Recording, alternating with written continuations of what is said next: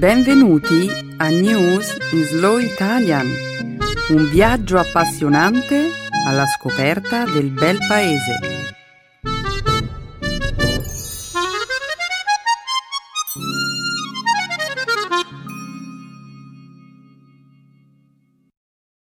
Oggi è giovedì 13 agosto 2015.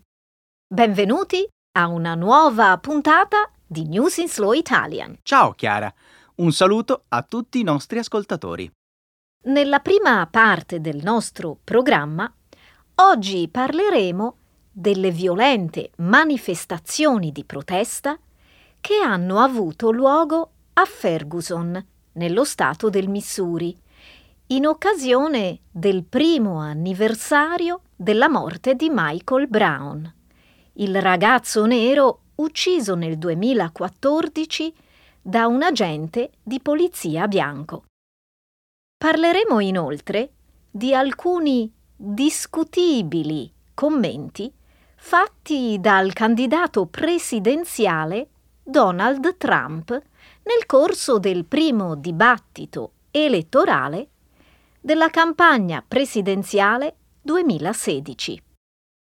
Commenteremo poi una sorprendente notizia diffusa da Google a proposito della ristrutturazione della società e concluderemo infine la prima parte del nostro programma con i risultati di un recente studio secondo il quale il famoso drammaturgo William Shakespeare sarebbe stato un fumatore di cannabis. Ah, non sapevo che si fumasse marijuana ai tempi di Shakespeare. Dici davvero, Emanuele? ok. Uh, continuiamo a presentare la puntata di oggi. La seconda parte del nostro programma, come sempre, sarà dedicata alla lingua e alla cultura italiana. Nel segmento grammaticale oggi impareremo a conoscere le congiunzioni subordinative causali, mentre nello spazio dedicato alle espressioni idiomatiche esploreremo la locuzione non stare più nella pelle. Grazie, Chiara. Bene. Sei pronto, Emanuele? Possiamo dare inizio alla trasmissione. Sono pronto. Benissimo. In alto il sipario.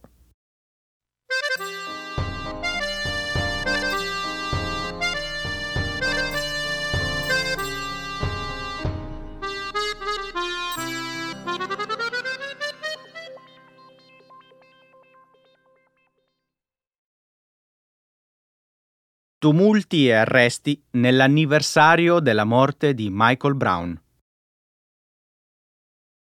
Migliaia di persone sono scese in piazza a Ferguson, nel Missouri, in occasione del primo anniversario della morte di Michael Brown, un adolescente nero disarmato. Nell'agosto 2014 il ragazzo, diciottenne, venne ucciso a colpi di arma da fuoco da un agente di polizia bianco, che fu poi scagionato da ogni accusa. Diverse manifestazioni commemorative di tipo pacifico si sono svolte nella giornata di sabato, quando oltre un centinaio di manifestanti si sono dati appuntamento davanti al Dipartimento di Polizia di Ferguson. Le manifestazioni si sono fatte più violente nella giornata di domenica. Dopo una sparatoria tra due gruppi rivali, un ragazzo, poi identificato come Tyrone Harris, è stato gravemente ferito dopo essere stato raggiunto da colpi d'arma da fuoco sparati dalla polizia. In seguito la polizia ha diffuso un video in cui Harris sembrava tenere in mano una pistola. Il pubblico ministero ha presentato dieci capi di accusa contro il ragazzo, tra i quali figura l'accusa di aggressione ai danni di un agente di polizia. Lo scorso lunedì, a St. Louis, la polizia ha arrestato una cinquantina di manifestanti, tra i quali l'attivista per i diritti civili Cornell West, mentre partecipavano a un sit-in davanti alla sede principale del Palazzo di Giustizia. In serata è stato dichiarato lo stato di emergenza, mentre numerosi agenti in tenuta antisommossa costringevano i manifestanti ad abbandonare le strade. La manifestazione, che si è svolta nella serata di martedì, ha avuto un carattere più circoscritto e più tranquillo rispetto alle contestazioni dei giorni precedenti. Ora che la tensione sta finalmente scemando, secondo te è stato raggiunto qualche risultato concreto? Ah, non proprio, Emanuele. La gente dice che i rapporti con la polizia non sono affatto migliorati nell'anno trascorso dalla morte di Michael Brown. Nemmeno dopo che un'indagine condotta dal Dipartimento di Giustizia ha stabilito che c'è stata discriminazione razziale e un eccessivo uso della forza da parte della polizia di Ferguson? Quella relazione ha avuto il solo effetto di provocare le dimissioni di alcuni funzionari cittadini. Emanuele, la gente vuole una riforma della polizia e del sistema giudiziario penale. E, e chiaramente non si tratta di un problema locale, bensì nazionale. E ora abbiamo una nuova fonte di preoccupazione. Mm, di che parli, Emanuele? Non hai notato quegli uomini bianchi armati fino ai denti, intenti a pattugliare le strade di Ferguson con indosso giubbotti mimetici antiproiettile? Sì, appartengono ad un gruppo che si fa chiamare custodi del giuramento. Sono dei vigilantes antigovernativi appartenenti alla destra politica. Io mi chiedo, come può un gruppo del genere contribuire a risolvere questo problema?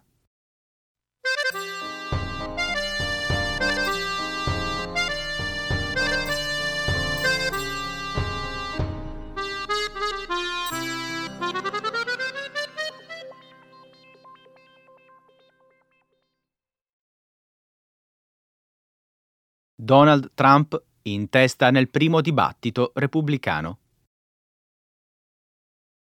Lo scorso giovedì Donald Trump e altri nove politici, attualmente in corsa per la nomination presidenziale repubblicana 2016, hanno partecipato a un dibattito in prima serata su Fox News. Trump ha dominato la scena ma ha dovuto rispondere ad alcune domande impegnative formulate dalla moderatrice Megyn Kelly. Kelly ha chiesto a Trump di spiegare perché gli elettori dovrebbero votare un uomo che ha descritto le donne con epiteti come maiali grassi, cani, buone a nulla e animali disgustosi.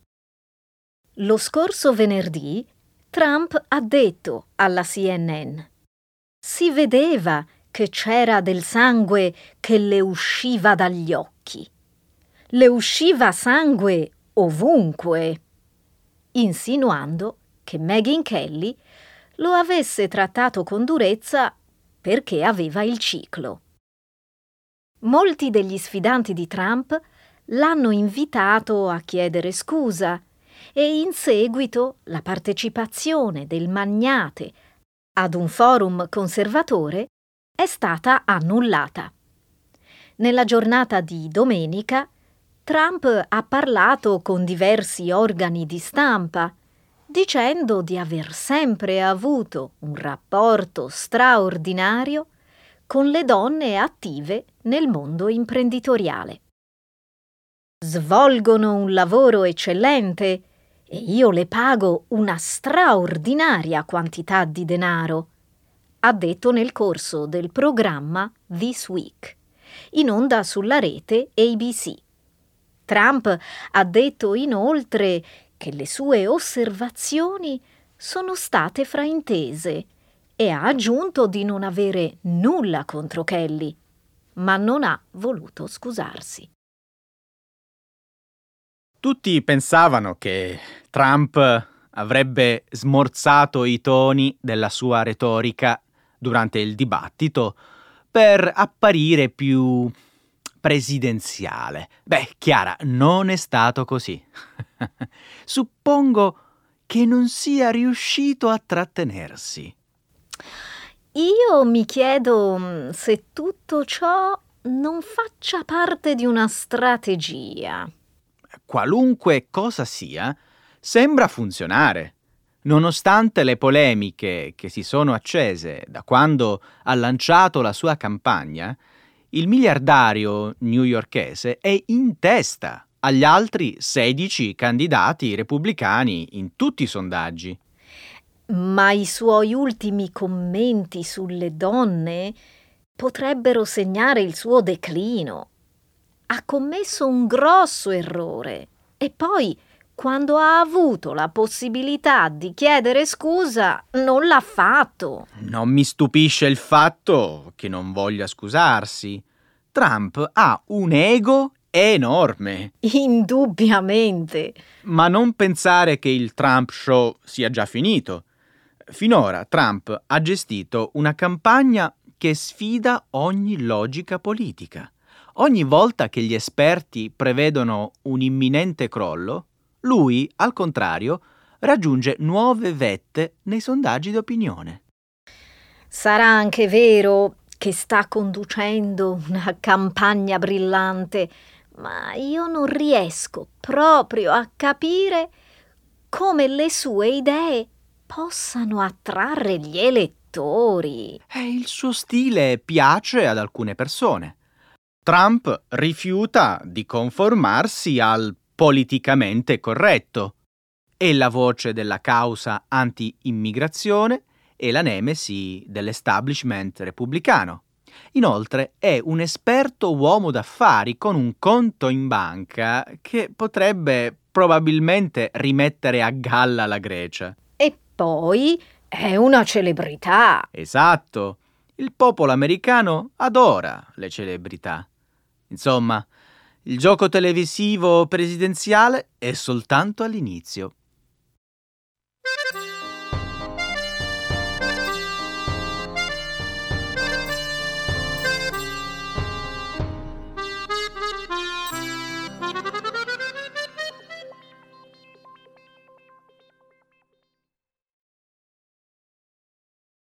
Google annuncia una ristrutturazione a sorpresa.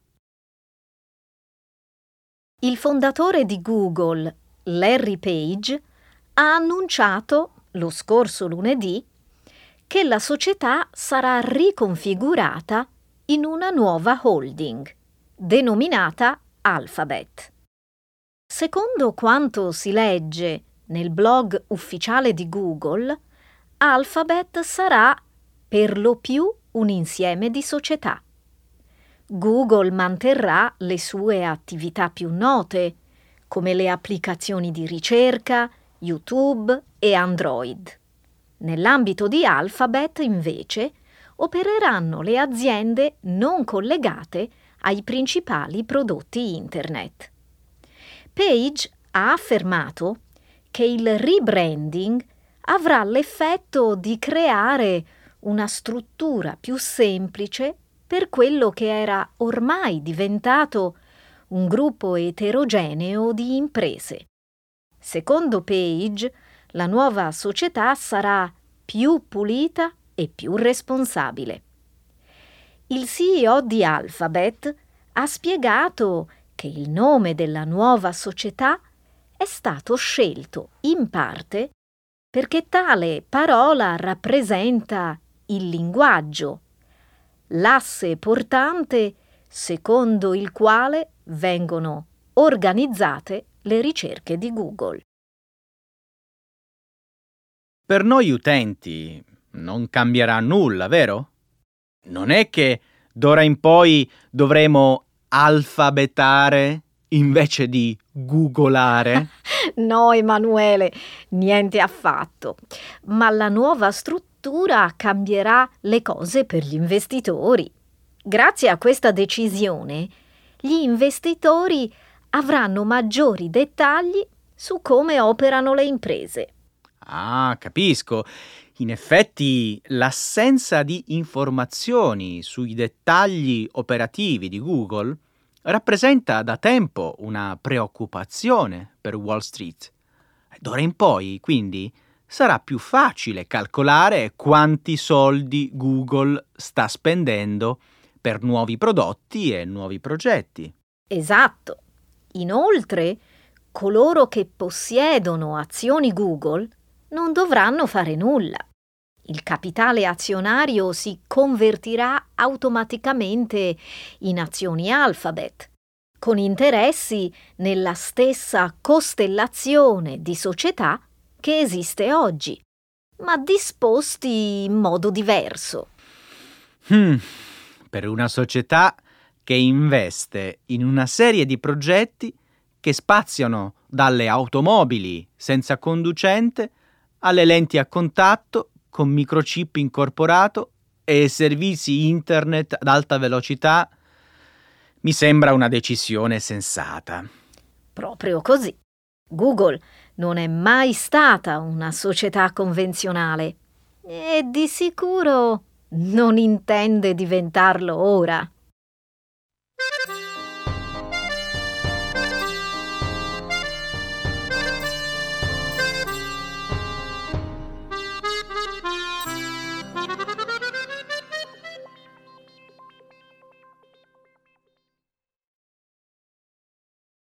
Un gruppo di scienziati rivela che Shakespeare probabilmente fumava marijuana. Un articolo pubblicato nell'ultimo numero della rivista South African Journal of Science suggerisce che William Shakespeare potrebbe essere stato un fumatore di cannabis. L'autore dell'articolo è il professor Francis Takerai, uno dei tre scienziati che hanno avuto la possibilità di analizzare le pipe per il tabacco usate dal drammaturgo britannico. Numerosi frammenti appartenenti alle pipe del XVII secolo, esaminate da Takerai, sono stati rinvenuti nel giardino di Shakespeare. Per svolgere le analisi è stata utilizzata una tecnica molto sofisticata denominata gastromatografia spettrometria di massa. Questa analisi chimica non distruttiva è stata condotta presso un laboratorio specializzato nello studio di sostanze stupefacenti della polizia sudafricana. I risultati delle analisi indicano tracce di cannabis in otto campioni, mentre uno dei campioni studiati ha rivelato tracce di nicotina proveniente da foglie di tabacco. L'autore dello studio ipotizza che Shakespeare possa aver fatto uso di cannabis, attratto dalle proprietà stimolanti della pianta. Queste ipotesi si basano in parte su alcuni riferimenti letterari presenti nei sonetti di Shakespeare, in particolare nel sonetto 76. Stai cercando di dirmi che il grande Shakespeare fumava marijuana? Ah, non ci posso credere. Le prove parlano chiaro, Emanuele. I residui presenti in molte pipe di argilla risalenti all'inizio del XVII secolo hanno confermato che nell'Inghilterra elisabettiana si fumava una grande varietà di piante. Una di queste era la cannabis e le pipe di Shakespeare ne presentano alcune tracce.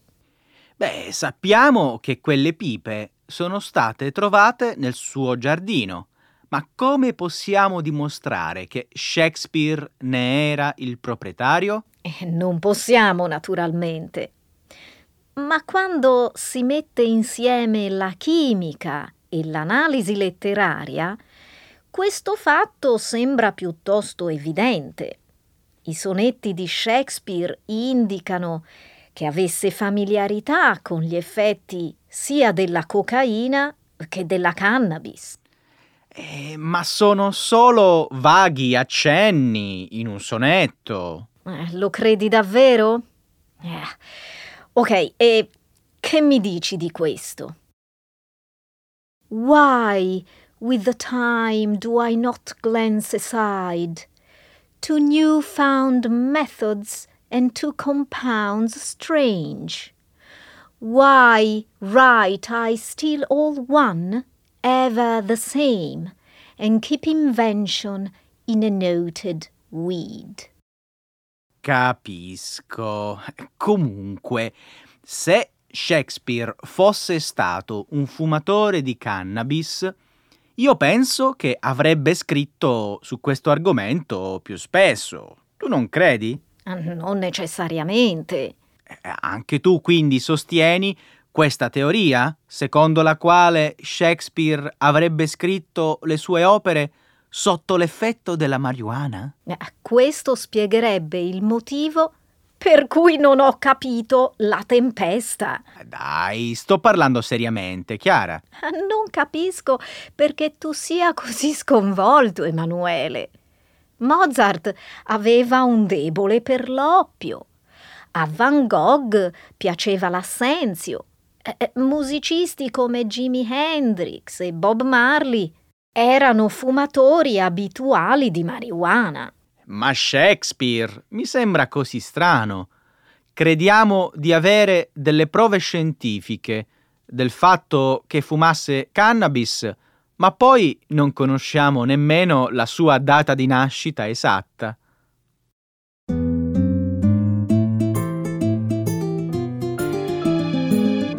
Adesso la grammatica. Per capire le regole di una lingua poetica.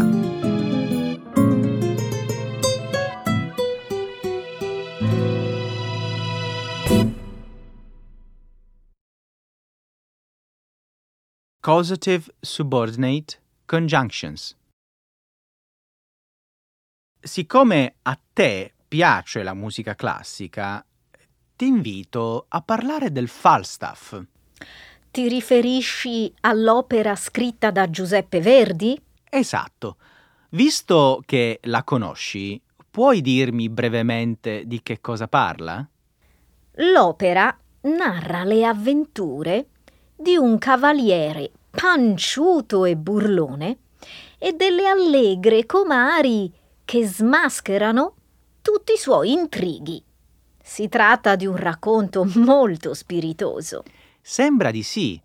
È un'opera unica nel suo genere e dato che si allontana parecchio dallo stile melodrammatico delle altre composizioni di Verdi. In effetti Verdi non aveva mai scritto un'opera lirica dai toni comici. Il Falstaff è l'unico esempio. Vado al nocciolo della questione. Un docente del conservatorio di Parma ha ipotizzato che il compositore emiliano facesse parte di una loggia massonica. Verdi, un massone. Eh, lo trovi strano? Beh, se le logge massoniche continuano a conquistare nuovi iscritti ai nostri giorni, immagina quanta gente potevano attrarre nell'Ottocento. Su questo hai ragione. Queste associazioni continuano a prosperare e a registrare nuovi affiliati anche tra i giovani. È vero. Conosci il Grande Oriente d'Italia e la Gran Loggia d'Italia? Contano dalle 400 alle 800 logge attive in tutto il territorio italiano. Visto che sono così tante, eh, quali pensi che siano le ragioni che spingono i ragazzi verso queste associazioni? Forse la necessità di provare un senso di appartenenza, oppure il desiderio di collaborare con altre persone per il raggiungimento di un obiettivo o progetto comune. Chi lo sa? Adesso spiegami perché prima hai menzionato un legame tra la massoneria e una commedia lirica. L'ho fatto perché, secondo questo studioso, il professore di Parma del quale ti parlavo, Verdi avrebbe nascosto nel Falstaff un messaggio che farebbe pensare a un suo legame con un'associazione segreta. Spiegati meglio. Durante l'analisi degli spartiti, il professore ha notato qualcosa di strano in corrispondenza del terzo atto. Ricordi cosa accade in questa parte? Mm, se ricordo bene, Falstaff rimane vittima di una burla e a mezzanotte si presenta a un appuntamento amoroso vestito da cacciatore, indossando degli abiti neri. In questa parte la musica si allontana dallo stile settecentesco dell'opera. A questo poi si aggiunge uno strano rintocco di campane. Ti riferisci al momento in cui il protagonista entra in scena contando i dodici rintocchi che annunciano la mezzanotte, immagino. Esatto. Per il fatto che l'orchestra suona 13 battute, mentre Falstaff ne conta 12, lo studioso ha pensato al concetto esoterico dell'evoluzione attraverso la rinascita. Ho capito a cosa ti riferisci. Nell'atto di contare, il protagonista si interrompe per dire sette botte. È probabile che sia soltanto una trovata teatrale per attirare l'attenzione del pubblico, ma sono state avanzate anche altre ipotesi. Sentiamo. Pare che in quel preciso momento un sottofondo di archi nasconda un codice segreto. Un messaggio diretto a chi sta ascoltando? Oh, che assurdità! E dato che non ho avuto il tempo di finire questo articolo, non posso dirti altro. Mi dispiace, ma se vuoi saperne di più, dovrai scoprirlo da sola. Ecco le espressioni, un saggio di una cultura che ride e sa far vivere forti emozioni.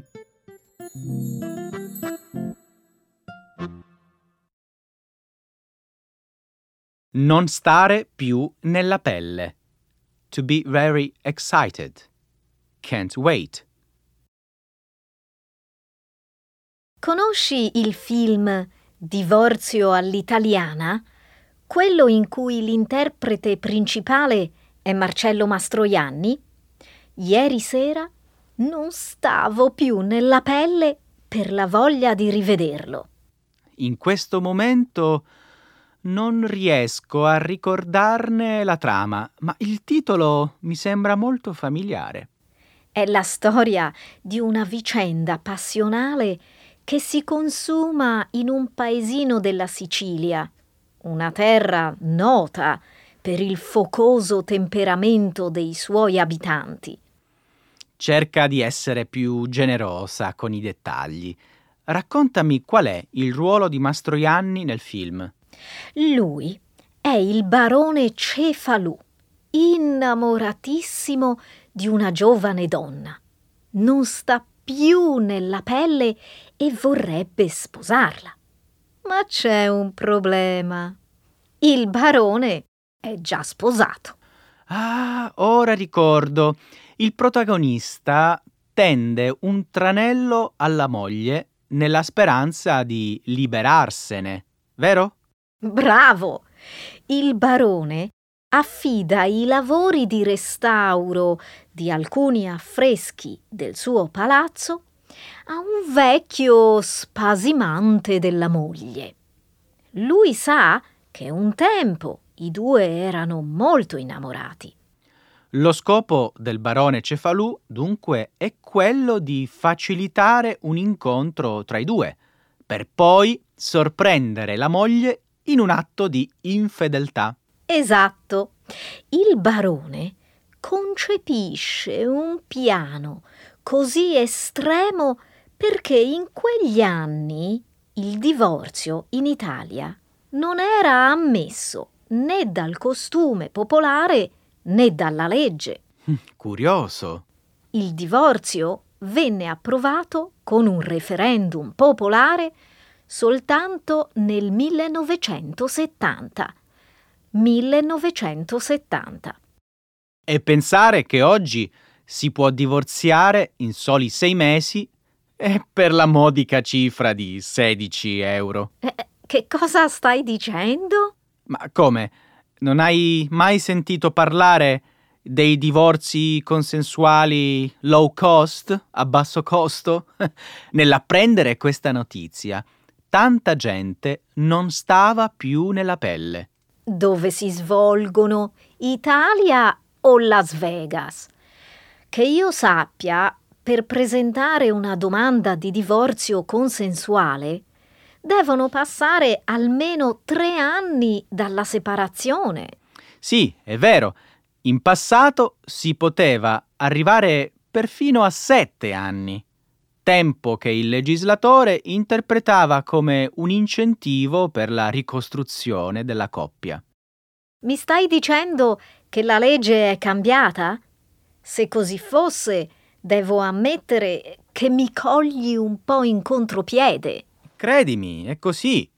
Nuove disposizioni hanno ridotto i tempi delle vecchie procedure e alleggerito le sofferenze finanziarie di chi vuole dirsi addio per sempre. Mi sembra che sia un netto miglioramento rispetto al passato. Che cosa ne pensano i cittadini? E come ti ho detto, molti non stanno più nella pelle dalla voglia di divorziare. Pensa, in pochi mesi la città di Roma ha avviato pratiche di separazione per più di 500 coppie. E quando sarebbe entrata in vigore questa legge? Nel 2015. La procedura è semplice. È sufficiente andare con il proprio coniuge negli uffici del comune di residenza e sottoscrivere l'accordo di separazione.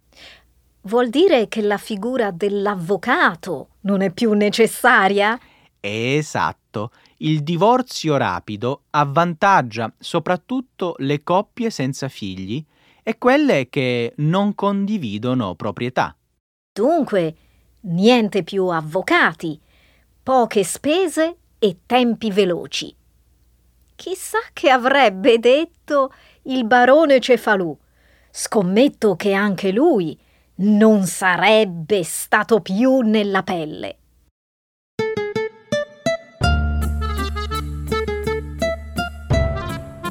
Salutiamo adesso tutti i nostri ascoltatori e ti dico, Emanuele, che io non sto più nella pelle per fare la prossima puntata. Ma infatti ci risentiamo la prossima settimana, lo so che non stai più nella pelle, e anche i nostri ascoltatori.